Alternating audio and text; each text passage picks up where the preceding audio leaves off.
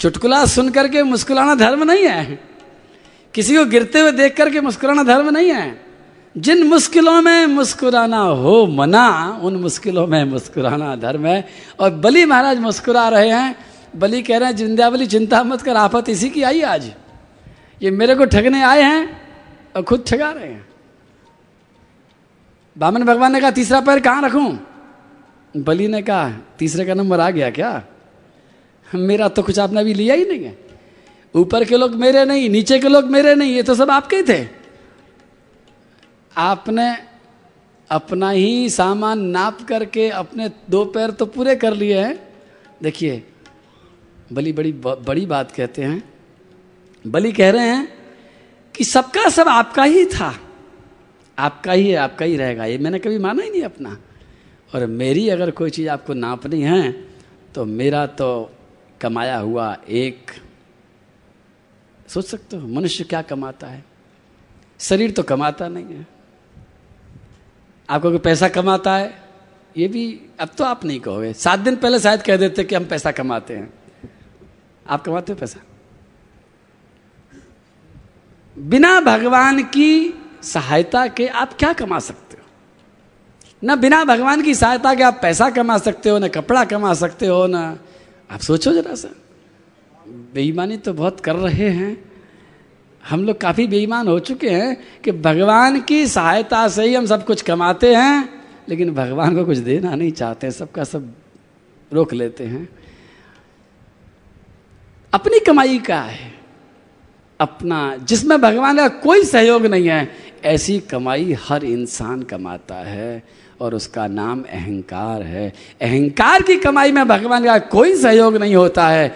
बाकी कमाई में तो भगवान सहयोग करते ही करते हैं। बलि ने कहा, महाराज, मेरा अहंकार से भरा हुआ ये माथा, आप तीसरा पैर मेरे माथे पर रखिए। इस अहंकार को नाप करके देखिए, मेरा अहंकार कितना बढ़ रहा है। और बामन भगवान ने तीसरा पैर उनके सिर पर रखा था। इस बीच में जब बाली को भगवान ने बाँध रखा था, उसी समय रत्नमाला की आँख खुल गई थी। रत्नमाला ने देखा कि मेरे पिताजी को इस छोटे से बच्चे ने और बड़ा बन करके बाँध दिया है। ये क्या घटना घट गट गई? और उस समय रत्नमाला की बुद्धि ने एक बात का संकल्प किया कि अगर ये बच्चा वाकई में मेरी गोद में आ गया होता तो मैं दूध के साथ साथ इसको जहर भी पिला देती। अब एक माँ दूध पिलाएगी या जहर पिलाएगी? दोनों काम कैसे कर सकती है? असंभव चीज़ मांग ली। लेकिन असंभव को संभव करना ही भगवान की सामर्थ है। समय लगता है। आपने किसी ढाबे में जाकर के कोई ऑर्डर कर बुक करा दिया। अब वो ढाबे वाला सामान मंगा रहा है। अभी बाज़ार में भेजेगा। पता नहीं कौन सी सब्ज़ी आपने ऑर्डर कर दी है। लेकिन ढाबे वाला तो मना कर देता है भैया मेरे यहाँ नहीं है। जब बात खत्म। लेकिन भगवान किसी को मना नहीं करते। भगवान से जो भी कुछ मांगे, भगवान कहते हैं, मिलेगा। तुम्हारी श्रद्धा होनी चाहिए और उसके अनुसार तुम्हारा धैर्य होना चाहिए।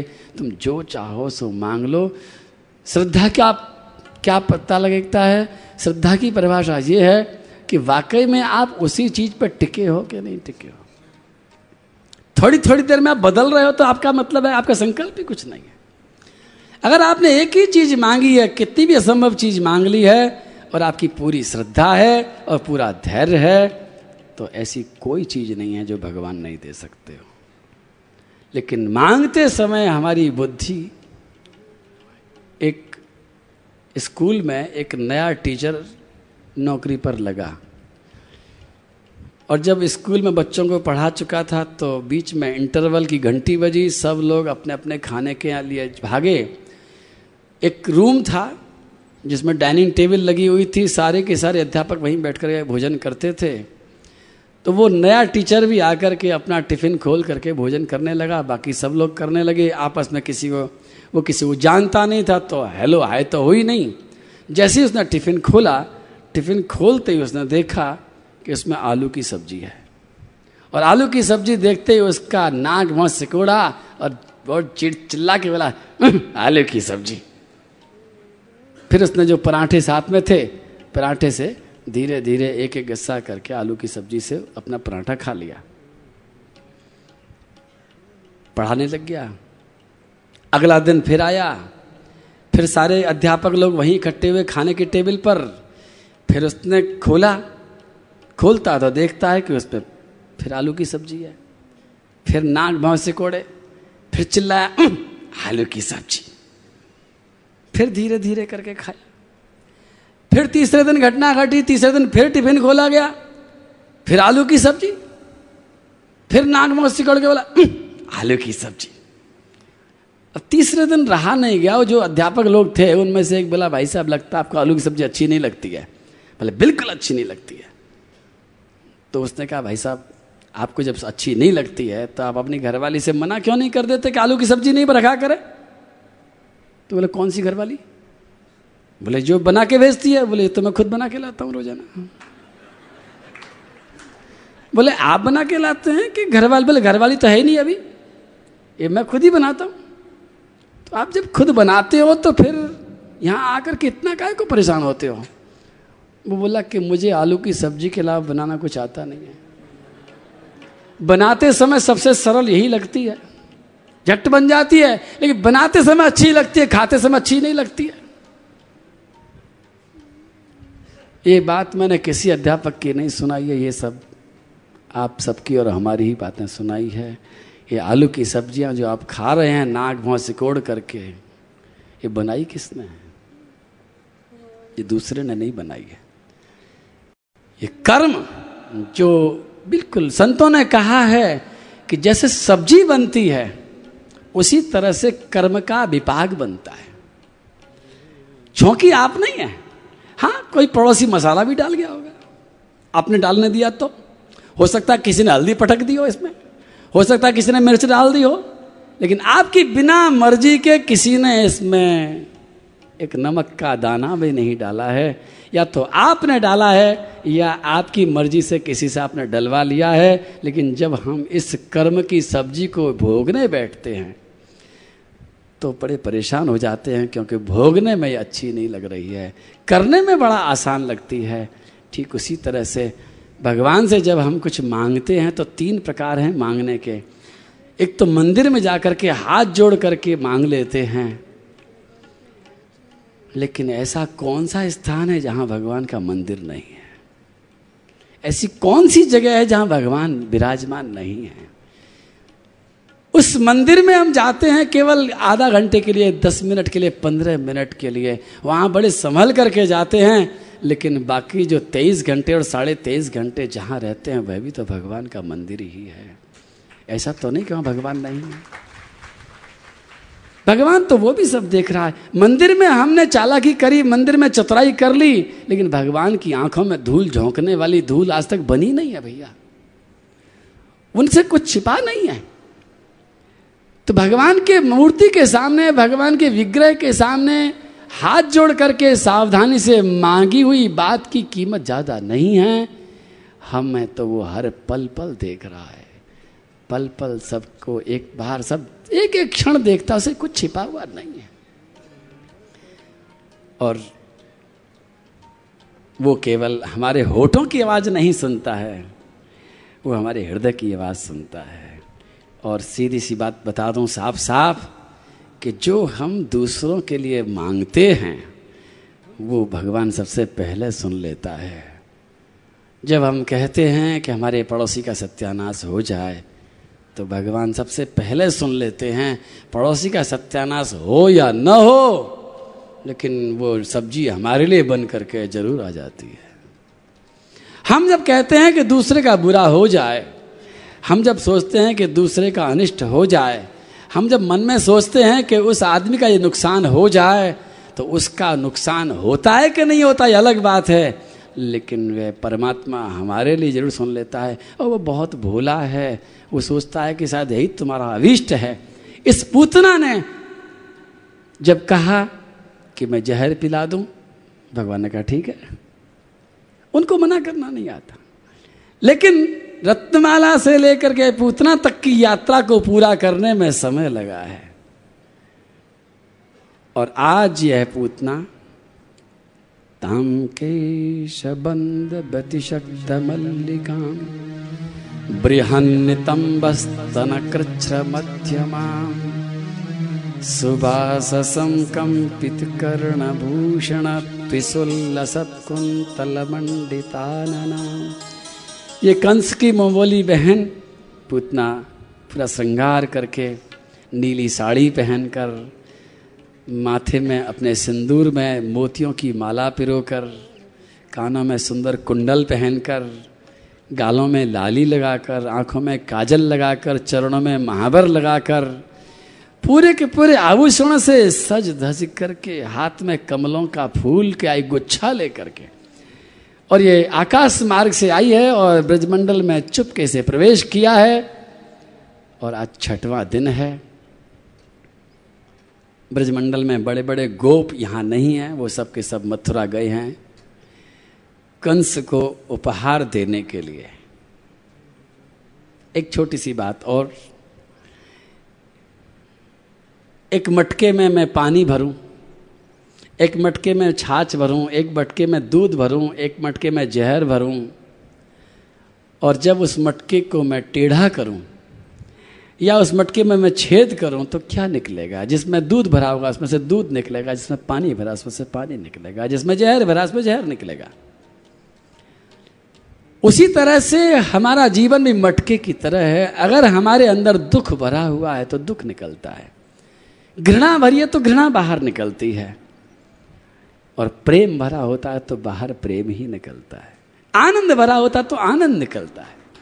इसलिए बार बार सनातन धर्म भी कहता है, गीता भी कहती है, भागवत भी कहती है कि अपने अंदर आनंद भरो किसी तरह से भी, प्रेम भरो किसी तरह से भी, जरा सा भी चिंतन दुख का, जरा सा भी चिंतन असद का, जरा सा भी चिंतन घृणा का अगर रखोगे तो वो ही बाहर निकलेगा। कंस एक पात्र है। कंस के अंदर भय भरा हुआ है। कंस के अंदर शत्रुता भरी है। कंस के अंदर डर भरा हुआ है, कंस के अंदर हिंसा भरी है उसके अंदर से क्या निकलेगा? यही निकलेगा। और ब्रजवासियों के अंदर क्या भरा है? शायद छह दिन पहले क्या था, वो अलग बात है, लेकिन जब नंद के आनंद भय, जय कन्हैया लाल की हुई है तो आनंद ही आनंद भर गया है। जब ध्यान से कथा सुनते हैं तो मैं कथा में डूब जाता हूँ। आप बार बार डिस्टरबेंस पैदा कर दो। देखो मैं कितनी जल्दी कथा समाप्त करता हूँ। फिर तो सात भी नहीं छः बजे भी कर दूँगा पूरी की पूरी खत्म। आप इतने ध्यान से सुनते हो कि मेरा मन करता और सुनाऊँ और सुनाऊँ। फिर भी कल सुना नहीं पाया पूरी कथा तो। तो मैं यही याद कर रहा हूँ कि नंदोत्सव तो मैंने सुनाया ही नहीं, वो तो खाली नंद के आनंद करके और लूट पाट करके आप चले गए। नंद के आनंद भय, जय कन्हैया लाल की। आपको आनंद आया? मुझे नहीं आया। मुझे इसलिए नहीं आया कि मैं जितना आनंद देना चाहता था, वो मेरे पास ही रखा रहेगा, पूरा आनंद लुटा नहीं पाया। नहीं नहीं, वो गलती तो नहीं करूँगा भैया, कल। वो गलती तो नहीं करूँगा। लेकिन कल आपने ध्यान से, आपने देखा नहीं कि जिस समय नंद बाबा के आनंद आया, सारे ब्रजवासी इतने आनंद में डूब गए कि ये समाचार जब पहुँचाया गया घर घर गली गली में नापित नगा नंद के लाला हुआ है, यशोदा के लाला हुआ है तो स्थिति कैसी बनी ब्रज में कि एक गोपी सवेरे सवेरे गैया का दूध दुह रही थी मटकी में और जैसे ही सामने वाली गोपी ने कहा कि सुनती है, लाला हुआ है यशोदा जी के।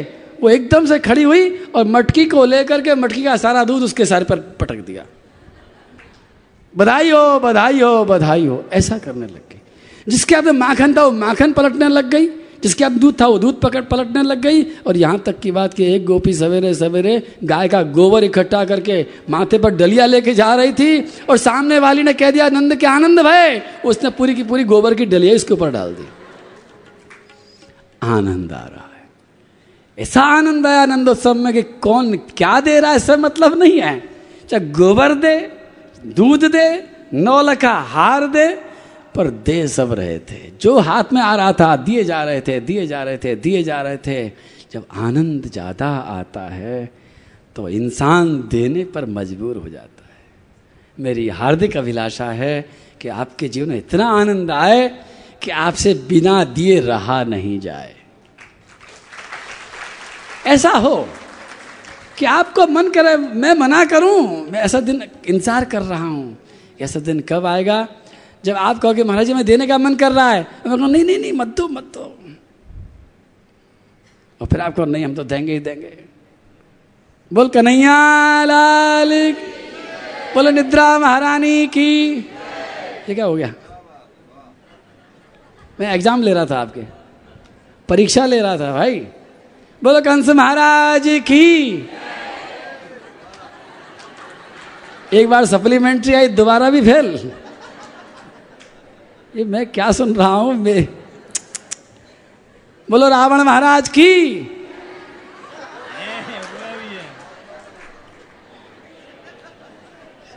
ये आज मैं अपना स्कोर देख रहा हूँ रिज़ल्ट देख रहा हूँ कि भाई क्या मेरा सात दिन की कथा का रिज़ल्ट आ रहा है मेरे सामने।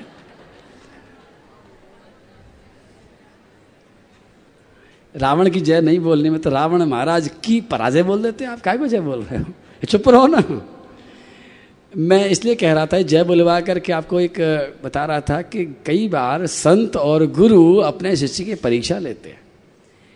बलि की परीक्षा ली थी शुक्राचार्य जी ने। शुक्राचार्य जी ने कहा, बलि, बांट, दिए जा। जो दे देगा वो सोना हो जाएगा, जो रोक लेगा वो मिट्टी रह जाएगा। ध्यान रखना, दे। यज्ञ कर यज्ञ कर यज्ञ कर। अश्वमेध यज्ञ कराया था। एक नहीं, सौ अश्वमेध यज्ञ कराए थे। लगातार बलि बांटता गया बांटता गया बांटता गया। वास्तविकता तो यही है कि जो हम दे देते हैं, वो सोना बन जाता है। एक बार एक भिखारी सुबह सुबह निकला अपने घर से भीख मांगने के लिए। उसकी पत्नी ने उसकी झोली में पाँच सात मुट्ठी चावल सगुन का डाल दिया। खाली झोली लेकर मत जाओ। रोज़ाना जाता था तो कुछ तो कोई डाल के ही देती थी। भरी झोली देख करके सामने वाला भी देना चाहता कि किसी ने और दे दिया, चलो मैं भी दे दूँ। तो पाँच सात मुट्ठी चावल लेकर के, झोली लेकर के वो घर से निकला। और जैसे ही घर से निकला, निकलते ही सड़क पर आया। सड़क पर उसने दूर से देखा ब्राह्म मुहूर्त का समय था। अभी सूरज निकला भी नहीं था। सामने से देखा तो राजा का रथ आ रहा है। राजा का रथ देख करके तो आँखें चमक गई। अरे वाह, पहली भिक्षा राजा से ही मांगूँगा। महलों में तो जा नहीं सकता हूँ। आज राजा इधर से सवेरे सवेरे आ रहा है। किसी तरह से रथ रुक जाए बस। हाथ से रोक लूँगा। प्रार्थना करके रोक लूँगा। और आज अच्छी तरह से राजा से भिक्षा मांगूँगा। वो सोच रहा था, कैसे रथ को रोकूं? इतनी देर में ही रथ अपने आप रुक गया। और रथ में से राजा निकला। निकल करके ज़मीन पर खड़ा हुआ और उस भिकारी के सामने राजा ने अपनी झोली पसार करके कहा, भिक्षाम दे और भिकारी तो उसके तो होश उड़ गए। मैं इससे मांगने की सोच रहा हूँ, ये मेरे से मांगना, मांग रहा है। भिकारी ने ऊपर से नीचे तक राजा को देखा कि मैं सपना तो नहीं देख रहा हूँ। मुँह से आवाज़ नहीं निकल रही है। राजा ने कहा भिकारी मैं तुझे जानता हूँ, मैं तुझे वेशभूषा से पहचान गया हूँ कि तू भिकारी है। लेकिन मेरी आज मजबूरी है, मुझे गुरुजी ने आदेश दिया है कि ब्राह्म मुहूर्त में जो पहला इंसान मुझे मिलेगा, उससे मुझे भीख मांगनी है। क्योंकि राज्य के ऊपर कोई संकट आ रहा है। और संकट के निवारण के लिए गुरु जी का आदेश मिला है, उनके आदेश से मैं तेरे सामने भीख मांगने आया हूँ। मना मत करना। अगर तेने मना कर दिया तो पूरा राज्य संकट में चला जाएगा। राजा की बात सुन करके भिखारी ने अपनी झोली में हाथ डाला, मुट्ठी भरी, और मुट्ठी को जब खींचने लगा तो मुट्ठी खींचने में नहीं आ रही है। क्यों नहीं आ रही है? क्योंकि आज तक भिखारी ने किसी को कुछ दिया नहीं है, लिया ही लिया है। उस मुट्ठी को, उस हाथ को देने का संस्कार ही नहीं है। राजा देख रहा है कि ये मुट्ठी तो बाँध चुका है, लेकिन मुट्ठी को खींच नहीं पा रहा है। राजा ने कहा, खींच। अरे मुट्ठी को खींच करके मुझे दे दे। कल तू महलों में आना, तू जो कहेगा सो तुझे दे दूँगा। लेकिन आज मैं तुझे कुछ नहीं दूँगा, आज मैं खुद भिकारी बना हूँ। अगर मुट्ठी भर के नहीं दे सकता है तो कम दे दे, छोटी मुट्ठी दे दे, लेकिन मना मत करना। राजा की बात सुनकर के भिखारी ने दो तीन बार बड़ा प्रयास किया। मुट्ठी को छोड़ देता है, हाथ बाहर निकाल लेता है, सिर पर लगा लेता है, सोचने लग जाता है। चेहरा बिल्कुल रुआसा रुआसा हो गया है, मुस्कान गायब हो गई है, परेशान हो गया है। और राजा कह रहा है, जल्दी कर, मुहूर्त निकल जाएगा। एक काम कर भिखारी, मुट्ठी भर के मत दे, चुटकी भर के दे दे। दो उंगली और अंगूठे से। भिखारी सोचने लग गया। राजा ने कहा, चल छोड़। दो उंगली मत लगा। एक उंगली और एक अंगूठे से पकड़ में जितने चावल उतना ही दे दे, चल। भिकारी ने बड़ी मुश्किल से एक अंगुली और एक अंगूठे में दो चावल पकड़े, बड़ा ज़ोर लगा करके उसकी थैली में, झोली में डाल दिया। राजा ने देखा दो चावल के दाने हैं। राजा ने कहा, ठीक है, भिक्षा तो दो चावल की बहुत होती है। गुरुजी ने ये तो नहीं कहा था कि इतना सारा लेकर के आना। उसने तुरंत झोली को लपेटा, अपने माथे से लगाया, रथ पर बैठा, रथ रवाना हो गया और जाते हुए रथ को भिकारी देखता रह गया फटी आँखों से कि ये मैंने क्या कर डाला, मैंने दो चावल भी क्यों दे दिए इसको? दो चावल का नुकसान भी मैंने क्यों कर लिया? फिर पूरे दिन वो मुस्कुराया ही नहीं। पूरे दिन वो सोचता ही रहा और जहाँ जहाँ भी गया, उसको बहुत भिक्षा मिली। उसकी झोलिया में और भी झोली थी। चार पाँच झोली भर गई चावल से, अनाज से, मेवे से, मिष्ठान से, कपड़ों से, फलों से। पूरे के पूरे दोनों कंधे भर करके जब वो रात को अपने घर लौटा तो उसकी पत्नी ने देखा कि इतनी भिक्षा तो आज तक कभी नहीं मिली। इतना सारा सामान लेकर के आ रहा है मेरा पति, लेकिन चेहरे पे बारह बज रहे हैं। उदास है? क्या हो गया? पूछा। क्या हो गया? इतनी सारी भिक्षा लेकर के आ रहे हो और प्रसन्न नहीं हो, मुस्कुरा नहीं रहे हो, क्या बात है? चुप रहे, बात मत कर मेरे से। मूड खराब हो रहा है मेरा सुबह से। क्या हो गया? बोले, आज वो राजा मिल गया मेरे को, और उसने ऐसा बातों में मेरे को उलझा लिया कि मैंने अपनी झोली के दो चावल उसको दे दिए। पत्नी बोली, दो चावल के लिए रो रहे हो? हज़ारों हज़ारों चावल आपकी थैली में और आ गए हैं। इनकी खुशी मनाओ ना, छोड़ो दो चावल को। भले कैसे छोड़ दो? मेहनत के मेरे चावल थे वो। बस, बुद्धि खराब हो गई मेरी। दे दिया। पत्नी ने कहा, छोड़ो तो अब तो मुस्कुराओ, बोले, चुप चाहे मुस्कुराऊँगा। सारी की सारी झोलियों को पटक करके एक तरफ़ दूर जा करके ऐसे बैठ गया। सोचे जा रहा है, सोचे जा रहा है। पत्नी ने सारा सामान रोज़ाना की तरह निकाला, मिठाइयाँ इधर, फल इधर, कपड़े इधर अनाज सारा का सारा इकट्ठा हो रहा है, गेहूँ, चना, जौ, चावल सब इकट्ठे हो रहे हैं। सबको फैला करके छांटने लगी, चना इधर, जौ इधर, चावल इधर। जब चावलों को वो समेटने लगी तो उसने देखा कि उसमें दो सोने के चावल पड़े हैं। सोने के चावल देखते ही उसकी आँखें चमक गई और चिल्ला करके बोली, अरे, सोने के चावल किसने दिया आपको? वो दूर बैठा था। बोले, कौन सोने के चावल? बोले, देखो देखो देखो। हा करके देखा तो पहचान गए तो वही चावल है जो मैंने राजा को दिए थे। और जैसे ही उसने उन चावलों को पहचाना तो फिर तो सिर पीटने लग गया, हे भगवान, मुझे क्या पता था अगर ऐसा पता होता तो पूरी झोली डाले आता। अगर राजा को दो चावल देने से दो सोने के हो गए तो चार भी सोने के हो जाते और चार सौ भी सोने के हो जाते। अब रोता है। लेकिन ये कथा हमें बताती है कि जो हम दे देते हैं, जो बांट देते हैं। मेरे सामने उपमा देने के लिए अगर सोना सोना कोई मैं कहूँ ना अगर कि जो बांट देते हैं, वो सोना हो जाता है तो मैं संतुष्ट नहीं उस उपमा से। मैं कहना चाहूँगा कि जो हम बांट देते हैं, वो अमृत हो जाता है, जो भगवान श्री कृष्ण ने कहा। जो हम बांट देते हैं, वो जीवंत तो हो जाता है, और नहीं तो सारा का सारा मुर्दा रह जाता है।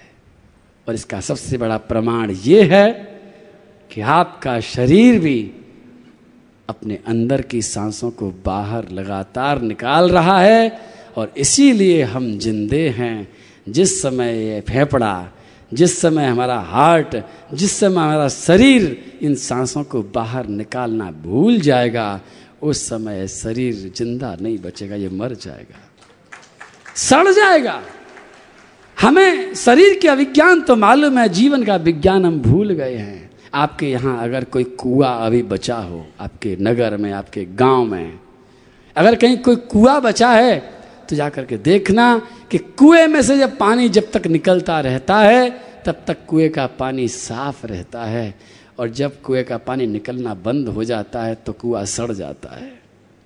उसी तरह से जीवन में से जब तक हम बांटते चले जाते हैं, जो चीज़ बांटते चले जाए, जो बांटेंगे, बचा हुआ सब जीवंत रहेगा। और जैसे ही बांटना बंद कर देंगे, बाहर निकालना खत्म कर देंगे, वैसे ही सारा का सारा मरने लग जाता है। चीज़ें मरते मैंने देखा है। चीज़ें मर जाती हैं। धीरे धीरे अब मैं ये बता नहीं है, मैं अगर आपकी अलमारी आकर के कभी देखूँ तो मैं बता सकता हूँ कि आपकी अलमारी में कितनी डेड बॉडीज पड़ी हुई हैं। मर चुकी हैं वो चीज़। और उनको ज़िंदा करना सरल है, कठिन नहीं है। आप आज भी ज़िंदा कर सकते हो उनको। कि आप उसमें से कुछ चीज़ें जो कि काम नहीं आ रही हैं, जो बहुत दिनों से काम में जिनको नहीं लिया है, उनको निकाल करके बांट देना, फेंक देना, कुछ भी कर देना। मेरा दावा है, बची हुई चीज़ जिंदी हो जाएँगी सारी की सारी। और साथ में एक घटना और घटेगी कि वो तो चीज़ें जिंदी होंगी, सो होंगी ही। आपके शरीर में से भी बहुत सारी बीमारी उसी समय निकल जाएगी, उसी क्षण निकल जाएगी। ऐसा कोई विज्ञान मेडिकल साइंस के पास में नहीं है कि एक क्षण में बीमारी को निकाल दे, लेकिन श्री कृष्ण ने गीता जी में जो विज्ञान दिया है, वो विज्ञान इतना बड़ा है कि एक सेकंड के अंदर आपकी बीमारी बाहर निकल सकती है। लेकिन बीमारियों को हमने वस्तुओं के सहारे कब्जा कर करके पाल पाल करके रखा है। यावत ब्रियत जठरम, तावत सप्तम ही दे नाम। ये श्लोक भागवत का है। यावत भ्रियत जठरम, जितना तुम्हारे पेट में आ जाए, पेट के अंदर, पेट के बाहर नहीं। जितने से तुम्हारा पेट भर जाए उस पर तुम्हारा अधिकार पक्का। यावत ब्रियत जठरम, तावत सत्वम ही देही नाम, अधिकम यो भी मन्येत, सस्तेनो दंड मरहती। अपनी आवश्यकता, पेट की आवश्यकता, शरीर की आवश्यकता, मन की आवश्यकता की बात नहीं कह रहा हूँ। शरीर की आवश्यकता से ज़्यादा पर जो इंसान कब्जा करके रहता है, शास्त्र की दृष्टि में वो नंबर एक का चोर है और भागवत कहती है, मनुस्मृति कहती है, अन्य शास्त्र भी कहते हैं, सस्तेनो दंड मरहती वो दंड का पात्र है, उसको दंड मिलना चाहिए और उसको दंड मिलता ही है। उसको दंड से कोई नहीं बचा सकता। भारत सरकार दंड नहीं देती है, कोर्ट दंड नहीं देती है, उसको प्रकृति दंड देती है। रोग के रूप में दंड देती है, राग के रूप में दंड देती है, अशांति के रूप में दंड देती है, घृणा के रूप में दंड देती है। पता नहीं किस किस रूप में दंड देती है, दंड मिलता ज़रूर है। ये सारी की सारी बीमारियाँ आप चाहें तो अपने हाथ से किसी भी दिन निकाल सकते हैं। और आप कहोगे, महाराज, कितना निकाल दूँ? तो वो भी सुन लो कि भैया, तुम्हारे पास जितना जमा कर रखा है, आपसे कहना आपकी कमर में बहुत दर्द रहते होंगे। प्राय देखता हूँ, कमर दर्द की शिकायत होती है। कमर दर्द की शिकायत दूर करनी है तो अपनी अलमारी की साड़ियों को एक बार गिन लेना और उसमें से कुछ, कितनी कितनी निकालोगे? हाई डोज लेनी हो तो 20 परसेंट निकाल देना, और लो डोज लेनी हो तो 10 परसेंट निकाल कर बांट देना, फिर देखना कमर का दर्द आपका कैसा रहता है। करके देख लेना। इतना ही नहीं होगा, कमर दर्द के साथ साथ में जो बची हुई 80 प्रतिशत साड़ियाँ होंगी, उनका रंग चमकने लग जाएगा, उनमें रौनक आने लग जाएगी, और वो जब आप पहरोगी तो आप ज़्यादा सुंदर लगने लगेगी, मेरी गारंटी है, देख लेना आप करके। और ये आपसे भी कह रहा हूँ, ज़रूरी नहीं कि साड़ियों वाले से कहूँगा अपनी आपसे गाड़ी वालों से भी कह रहा हूँ। आप भी अपने सूट देख लेना, कपड़े देख लेना, जूते देख लेना, चप्पल देख लेना, जो सामान तुमने जमा कर रखा है, अधिकम यो भी मान्यता सस्ते नो दंड मरहती। भागवत के दंड, डंडा क्यों खा रही हो? घर की आबो हवा बदल जाएगी। घर में शांति का निवास हो जाएगा। क्यों? क्योंकि जिस जगह पर मरी हुई चीज़ रहती हैं, उसे घर नहीं कहते हैं, उसे शमशान कहा जाता है और शमशान में इंसान नहीं, भूत प्रेत रहा करते हैं। और एक बात और, कि जिन घरों में भूत प्रेतों की बाधाएँ होती हैं, उनमें ये समस्या जड़ के रूप में रहती है। जिस घर से सब कुछ लगातार निकलता रहता है, भूत की हिम्मत नहीं है घर में घुस जाए। भूत कर वहीं जाता है जहाँ पर मरी मरी चीज़ पड़ी रहती है, क्योंकि वो उसका स्थान है। शमशान में रहना उसका अधिकार है। शंकर भगवान की सेना में घुसेगी घुसेगी, क्योंकि शंकर भगवान की जगह तुमने बनाई उसको। ताम केश शक्त मल्लिका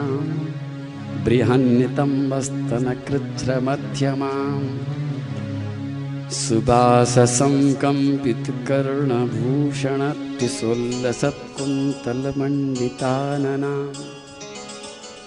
बल्गुस्मितापाङ्गविसर्गवीक्षितै मनोहरन्तीं वनितां व्रजौकसाम् अमंसताम्भोजकरेण रूपिणीं गोप्य श्रियं द्रष्टुमिवागतां पतिम् आनंद जीवन में इतना आया है ब्रजवासियों के कि उन्होंने सबको बांटा। ब्रजवासियों को भी बांटा, गोपियों को भी बांटा, गोपों को भी बांटा। अनेक अनेक प्रकार के दूर दूर से कलाकार लोग आए, भील लोग आए, किरात, सबको बांटते रहे, नंद बाबा, बांटे जाओ बांटे जाओ। यहाँ तक कि देवता लोग भी बेश बदल बदल करके नंद निकेतन से बधाई ले लेकर के गए सबको बांटा। लेकिन आनंद इतना ज़्यादा है कि नंद बाबा और अभिनंद और उपनंद बैठे बैठे सोच रहे हैं कि नंद, सबको तो बांट दिया हमने। मन भी भरा नहीं है। ये दुष्ट कंस क्यों रह छोड़ दिया? इसको भी दे दो। तो आप देखिए कि ब्रजवासी जानते हैं दुष्ट है, राक्षस है। इसने देवकी के सारे गर्भों को मारा है, हत्यारा है, लेकिन ये प्रेम की विशेषता होती है। कि वो किसी का मुँह नहीं देखता। प्रेम! किसी का मुँह देख करके प्रकाश नहीं करता। प्रेम तो एक दीपक की तरह होता है। जब एक दीपक जलता है वो ये नहीं कहता कि मुझे जलाने वाला जब आएगा तो उसको रोशनी दूँगा। दूसरों को रोशनी कैसे दे दूँ? दीपक तो सबको रोशनी बांटता है। बुझाने वाले को भी रोशनी देता है जलाने वाले को भी रोशनी देता है। हर किसी को रोशनी देता है। और प्रेम भी ऐसा ही। शुद्ध प्रेम वही होता है जो सबको देता है। जो एक को दे और दूसरे को न दे, वो सोच लीजिए वो प्रेम नहीं है। वो कामना हो सकती है, वासना हो सकती है, स्वार्थ हो सकता है। उसका नाम प्रेम मत कहना। प्रेम जब होता है, वो आनंद से भरा होता है। प्रेम भगवान का रूप है। कल आपने सुना था ये मनवा, प्रेम जगत का सार। इस प्रेम की बात करता हूँ। इन ब्रजवासियों के जीवन में आनंद आया है, प्रेम आया है। और ये उस दुष्ट कंस को भी देने के लिए बहुत सारा सामान, बहुत सारे घी के मक्खन के मटके लेकर के अपनी गाड़ियों में भर करके चले हैं। कंस को दे करके आए हैं, हीरे मोती भी ले गए हैं। कंस महाराज, संभालो, ये तुम भी लो। कंस ने कहा, क्या बात है, इतना सारा सामान लेकर के पहली बार आए हो? कुछ खुशखबरी है क्या? नंद बाबा ने कहा, हमारे लाला हुआ है। कंस ने देखा, इतने मोटे मोटे हीरे तो मेरे खजाने में भी नहीं है। कंस ने सोचा कि ऐसे बड़े बड़े इनके हीरे हैं, अच्छी तरह आशीर्वाद दूँगा तो फिर लेकर के आएँगे। कंस ने आशीर्वाद पेट भर के दिया है, जी भर के आशीर्वाद दिया है। नंद, तुम्हारा जो बेटा हुआ है, उसका यश बढ़े, उसकी आयु बढ़े, उसका नाम हो, उसकी ताकत बढ़े और उसके दुश्मनों का सत्यानाश हो जाए। नंद बाबा, ये सब ले दे करके वापस आए हैं। रास्ते में वसुदेव जी मिले। वसुदेव जी ने सावधान किया। लगता है कोई उपद्रव होने वाले होंगे। आप जल्दी जाइए। और जब तक ये लौटते हैं, तब तक तो उपद्रव हो ही गया है। ये पूतना श्रृंगार करके जब आई है, और श्रृंगार करके आई उस पूतना को किसी ने नहीं पहचाना। सबने सोचा शायद लक्ष्मी आई है। सबने स्वागत करिए आइए आइए आइए आइए आगे में ताम आगे में यशोदा जी ने देखा, कौन आ रही है? रोहिणी जी ने देखा, कौन है ये? सारी की सारी गोपियाँ बिल्कुल स्तब्ध हो गई हैं। इतनी सुंदर, इतना सुंदर रूप, इतना सुंदर श्रृंगार। पूतना ने आकर के किसी को नहीं देखा। पालने में पौड़े हुए श्री श्याम सुंदर को देखा। थोड़ी देर पहले बलराम जी साथ में किलक रहे थे। बलराम जी से कन्या ने मनी मन में संकेत किया, दादा, दूर चले जाओ, मौसी आ रही है। लीला करनी है। आपको गुस्सा आ जाएगी, लीला नहीं हो पाएगी। इसका ऑर्डर मैंने बुक किया था।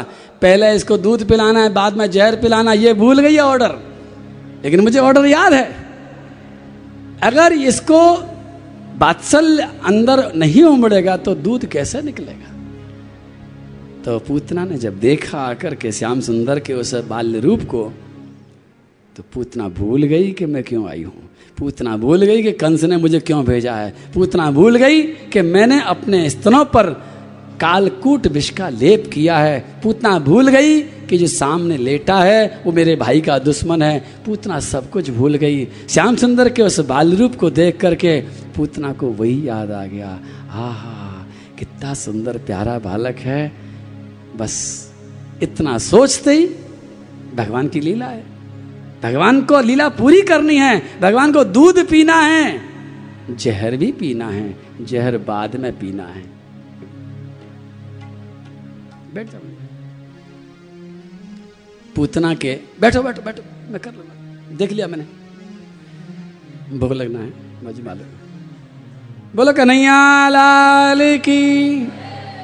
और पूतना को जैसे दर्शन हुआ ठाकुर जी का, दर्शन करते ही भगवान ने लीला करी है। कि भगवान के संकल्प से पूतना के अंदर ज्वार आया है वात्सल्य का, पूतना की आँखों से आँसू और पूतना के वक्षस्थल से दूध की धार टपकने लगी है। दूर से गोपियाँ देख रही हैं, यशोदा जी देख रही हैं, ये कौन है? अरे, इतनी सारी गोपियाँ आई, सबको प्रेम है श्याम सुंदर से, लेकिन ये कौन आ गई है जिसकी कंचुकी को भिगो करके दूध की धारा नीचे टपक रही है? नंद निकेतन का फर्श गीला हो रहा है। रो रही है। इसकी छाती न फट जाए। जल्दी से यशोदा जी आई। पालने में लेटे हुए श्याम सुंदर को खुद अपने हाथों से उठा करके पूतना की गोदी में दे दिया और कह दिया, अच्छी तरह से प्यार कर ले, अच्छी तरह से दूध पिला ले, अच्छी तरह से पुचकार ले, जो सो कर ले रो मत, तू बैठ आराम से। लेकिन पूतना बैठी नहीं। पूतना ने कन्हैया को हृदय से लगाया। श्याम सुंदर आँखें बंद किए किए पूतना की गोद में पहुँच तो गए हैं। लेकिन अंदर की आँखों से सब काम कर रहे हैं। पूतना, दूध पीना है तेरा। बहुत पुराना वादा है। वादा को निभाना है और अपने छोटे छोटे नन्हे नन्हे हाथों से पूतना को टटोल रहे हैं। पूतना ने अपने ही हाथों से अपने स्तन को ठाकुर जी के मुखार बिंद में प्रवेश कराया है और छोटे से कन्हैया पूतना के स्तन को पी रहे हैं। पूतना उन्मादनी हो रही है। पूतना कह रही है, मेरे अंदर बहुत दूध है। और श्याम सुंदर मन ही मन कह रहे हैं कि मैं क्षीर सागर में रहने वाला हूँ, इतने से दूध से मेरा पेट भरने वाला नहीं है। एक स्तन का पूरा दूध पी लिया श्याम सुंदर ने। मुँह हटाया, पुतना ने दूसरा स्तन मुँह में दिया। भगवान ने वो भी पान कर लिया। पूतना, दूध तो पूरा हो गया, जहर बाकी है। भगवान ने जीव निकाली और बाहर लगा हुआ कालकूट विष जीव से चाट लिया पूतना मनी मन सोच रही है कि मेरा पास बहुत भयंकर जहर है। भगवान कहते हैं मनी मन में कि ऐसे ऐसे करोड़ों करोड़ों जहरों को पैदा करने वाले हज़ारों हज़ारों समुद्र मेरे रोम रोम में समा रहे हैं। ये क्या करेगा? पूतना, मैंने दूध भी पी लिया, मैंने जहर भी पी लिया, दो तेरी मर्ज़ी चल गई, तीसरी मेरी मर्ज़ी भी तो होनी चाहिए कुछ। यही फ़र्क है। यही फ़र्क है दुकानदार में और प्यार करने वाले में। आपने सुना होगा, पहले दिन मैंने कहा था, कन्हैया, प्यार करने वाला है। दुकानदार तब तक बात करता है जब तक पैसा तुम देते रहोगे, सामान लेते रहोगे। उसके बाद में दुकानदार कहेगा, अब जाओ। ऐसा नहीं कहता, जाओ। वो ऐसा पूछता है, कॉफ़ी लेंगे कि चाय लेंगे? आप समझ जाओ, इसका मतलब है कि अब जाओ। दुकानदार घर में नहीं बिठाएगा। लेकिन ये ऐसा प्यार करने वाला ठाकुर है कि आज तक की पूरी लीलाओं को तुम देखो कि जो भी इससे कुछ मांगने आया। ध्रुव जी भगवान के यहाँ रहने नहीं आए थे। ध्रुव जी मांगने ही आए थे, लेकिन मांगने के बाद में भगवान ने कहा, तुम्हारी मन की पूरी हो गई, लेकिन तुम अब रहो मेरे साथ। इसी तरह से पूतना आई है जहर पिलाने के लिए। पूतना आई है केवल दूध पिलाने के लिए। दो काम तो भगवान ने पूरे कर दिए हैं। और भगवान कहते हैं कि अब तू मेरे अंदर समा जा।